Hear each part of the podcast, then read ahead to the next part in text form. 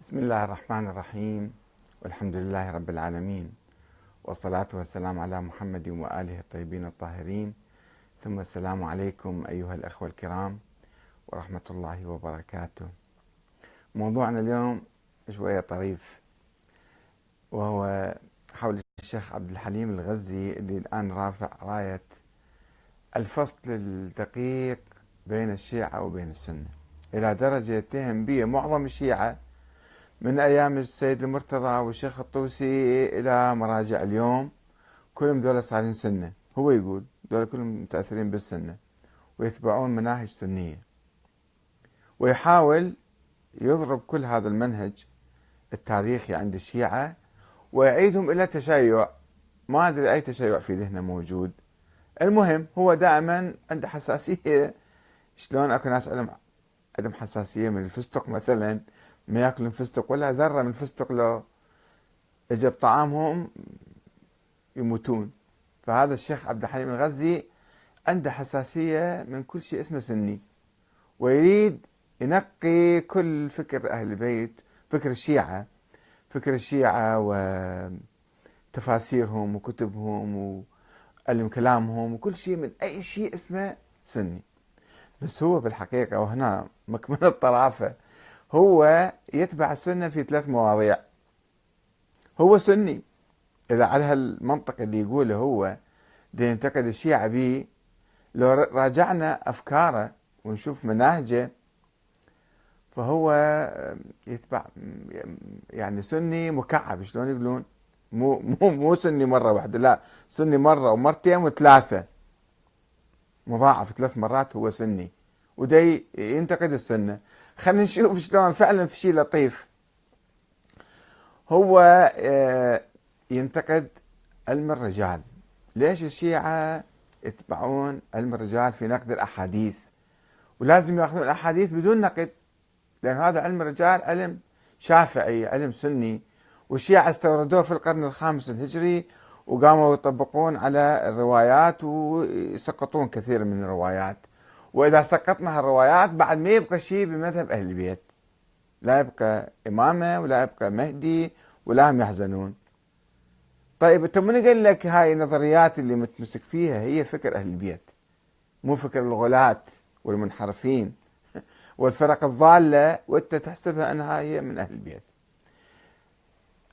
علم النقد نقد الأحاديث هذا مو علم سني. يعني شوفوا أنتم حتى السنة هم عدة تيارات عدة مذاهب. في مذهب أبو حنيفة مثلا والمعتزلة من القرن الثاني الهجري لما شافوا الأحاديث قامت تكثر باسم النبي. الأمويين كانوا يبثون الأحاديث وتتكاثر كل يوم بعد يوم إلى أن أصبحت في القرن الثالث الهجري مليون حديث أكو عن النبي مليون حديث. ومسلم والبخاري جمعة وكل واحد من عندهم جمع 600 700 ألف حديث. افتروا بالمدن وسجلوا الأحاديث 600 700 ألف حديث. كلها ذبوها بالشط ما عدا 4000 5000 حديث أخذوه حطوه في كتبهم مسلم والبخاري. لأنه مو معقولة هالأحاديث. منين جتي؟ ناس قاموا يألفون أحاديث بلا حدود. وحتى في زمن يعني الأئمة الإمام الصادق أيضا نفس الشيء كانوا الشيعة فرق عديدة ويسوون أحاديث ويلصقوها بالأئمة. فالإمام الصادق اعتقد آه، منهج للشيعة أنه الأحاديث ما تاخذون فيها. أيضا لازم تحققون وتدققون مو كل واحد كذاب تصدقون من عنده. وقال لهم أعرضوا الأحاديث على القرآن الكريم. إذا شفتوها تطابق مع القرآن فأنتم أخذوها. وإذا ما تطابقت مع القرآن فاضربوا بها عرض الجدار. يعني الأحاديث مو فوق القرآن القرآن هو فوق الأحاديث. أهل الحديث السنة الإمام أحمد بن حنبل هذول كانوا يختلفون عن الإمام أبو حنيفة والمعتزلة. تيار آخر الحنابلة يعني. الحنابلة كانوا يؤمنون بالأحاديث كثيرا.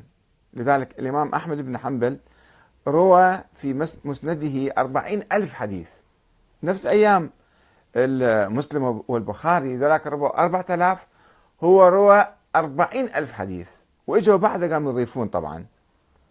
وعندهم مبدأ أنه السنة يعني الأحاديث. السنة مهيمنة على القرآن. السنة حاكمة على القرآن. آية قرآنية صريحة. ولا تركنوا إلى الذين ظلموا مثلا. الحكام الله يوصي بالقرآن في بالعدل. في آيات عديدة 300 آية حول حول العدل والقسط بالقرآن الكريم. يجون الحنابلة وهذول أهل السنة يقول لك لا حديث جاي مثلا من النبي يقول الحاكم الظالم الفاسق الفاجر الجائر لازم تسمع كلامه وتطيعه. حتى لو ضرب ظهرك وجلدك وأخذ مالك وسوى كل شيء. أنت ما عليك ما دام بده يصلي هذا فأنت لازم تسمع كلامه. زين هذا يتعارض مع منطق القرآن. القرآن يهيمن على هالأحاديث. يكشف زيف الأحاديث الموضوعه هم عندهم منطق معاكس. يقول لك لا. الأحاديث تحكم القرآن تهيمن على القرآن. هذا منطق عجيب غريب طبعا. الشيخ هذا عبد الحليم الغزي صاحبنا اللي دائما ينتقد علماء الأصول وعلماء الرجال اللي ينتقدون الأحاديث ويغربلوها ويصفوها ويقولون ما نقبل كل رواية جاءتنا طايرة بالهواء من ناس كذابين دجالين غلاة منحرفين فاسقين كذا نقبل الرواية. ما يصير مو معقولة إحنا شكل بعد مئات السنين نجي ناخذ قال الصادق قال الباقر. ما ندري منو قالوا لا شايفين الباقر لا شايفين الصادق. في ناس كذابين دجالين يروون هالروايات هذه. عبد الحليم الغزي يقول لا مثل السنة. يتبع المنهج السني الحنبلي. يتبع المنهج السني الحنبلي يقول الأحاديث تهيمن على القرآن حتى لو ما قال بنفس كلامه بس منهجه وسيرته وأسلوبه نفس منهج الحنابلة. فهو حنبلي سني حنبلي بس ما يدري. يعني يتبع منهج الحنابلة في آه، الأخذ بالروايات الله بالقرآن يقول إن إلينا إيابهم ثم إن علينا حسابهم. هو يروح ياخذ زيارة الجامعة يقول لا ثم إن إليكم يخاطب الأئمة هم اللي يحاسبون والإياب لهم حسب زيارة الجامعة. زيارة الجامعة تتناقض مع القرآن بس عند عبد الحليم الغزي والأخباريين عموما ياخذون آه، هذه الأحاديث الضعيفة الواهية مال الغلاة ويقدموها على القرآن الكريم. يقول لك شنو؟ القرآن ما يقدر نفهمه إلا عن طريق أهل البيت. زين من قال لك هذا كلام أهل البيت؟ أنت قاعد تأخذ كلام الغلاة الكذابين الوضاعين وتنسب لأهل البيت وتعيف القرآن الصريح. شوف شلون عقله في خلل يعني. عقله الفكري مو رجال عاقل مو مجنون. بس عقله الفكري في خلل حقيقة. لن ياخذ يقول لك السنة مقدمة على يعني الأحاديث يعني هاي زياره الجامعة مقدمة على القرآن الكريم وتهيمن على القرآن الكريم واذا كلامه مو صحيح اسالوه خليه يجاوب. هذا اولا. الشيء الثاني موضوع العصمه عصمه الأئمة. الأئمة ما يقولون إحنا معصومين. ولا في يوم أحد من الأئمة أعلنوا بالعكس الإمام علي وهو أمير المؤمنين كان يخطب في المسجد يقول يابا ترى أنا ممكن أخطأ ممكن أشتبه ممكن كذا. فلا تكفوا عن مقالة بحق أو مشورة بعدل. يعني أنا مو معصوم لا تخافون. لا تنظروا لي أنا معصوم. الأمويين كانوا يقولون الحاكم معصوم. الحاكم معصوم مطلق يجب عليكم تسمعوا كلامه. شنو ما سوى شنو ما قال الحاكم الخليفة يعني أو هذا لازم تسمعوا كلامه. فنظرية العصمة نظرية جاية من السنة. جاية من الأمويين مو من أهل البيت ولا تريدون أقرأ لكم الاحاديث الواردة في هذا.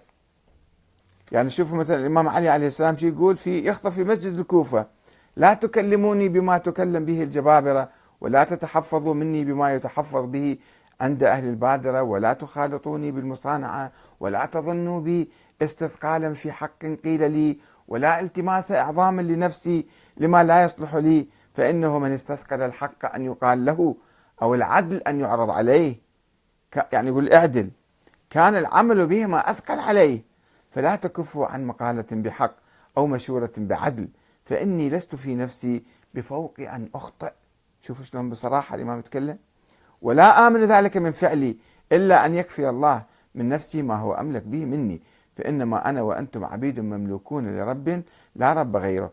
يملك منا ما لا نملك من أنفسنا وإلى آخر الخطبة وهذه موجودة في آه، روضة الكافي للكليني صفحة 292 293 وفي بحار الأنوار أيضا موجودة هاي الخطبة. جزء 74 صفحة 309 بس عبد الحليم الغزي عنده أحاديث الأئمة معصومين. خلص ركبها ضد حتى ضد أهل البيت. ضد كلام أهل البيت فأصبح شنو؟ أصبح مثل الحنابلة اللي السنة والأحاديث مهيمنة حتى على القرآن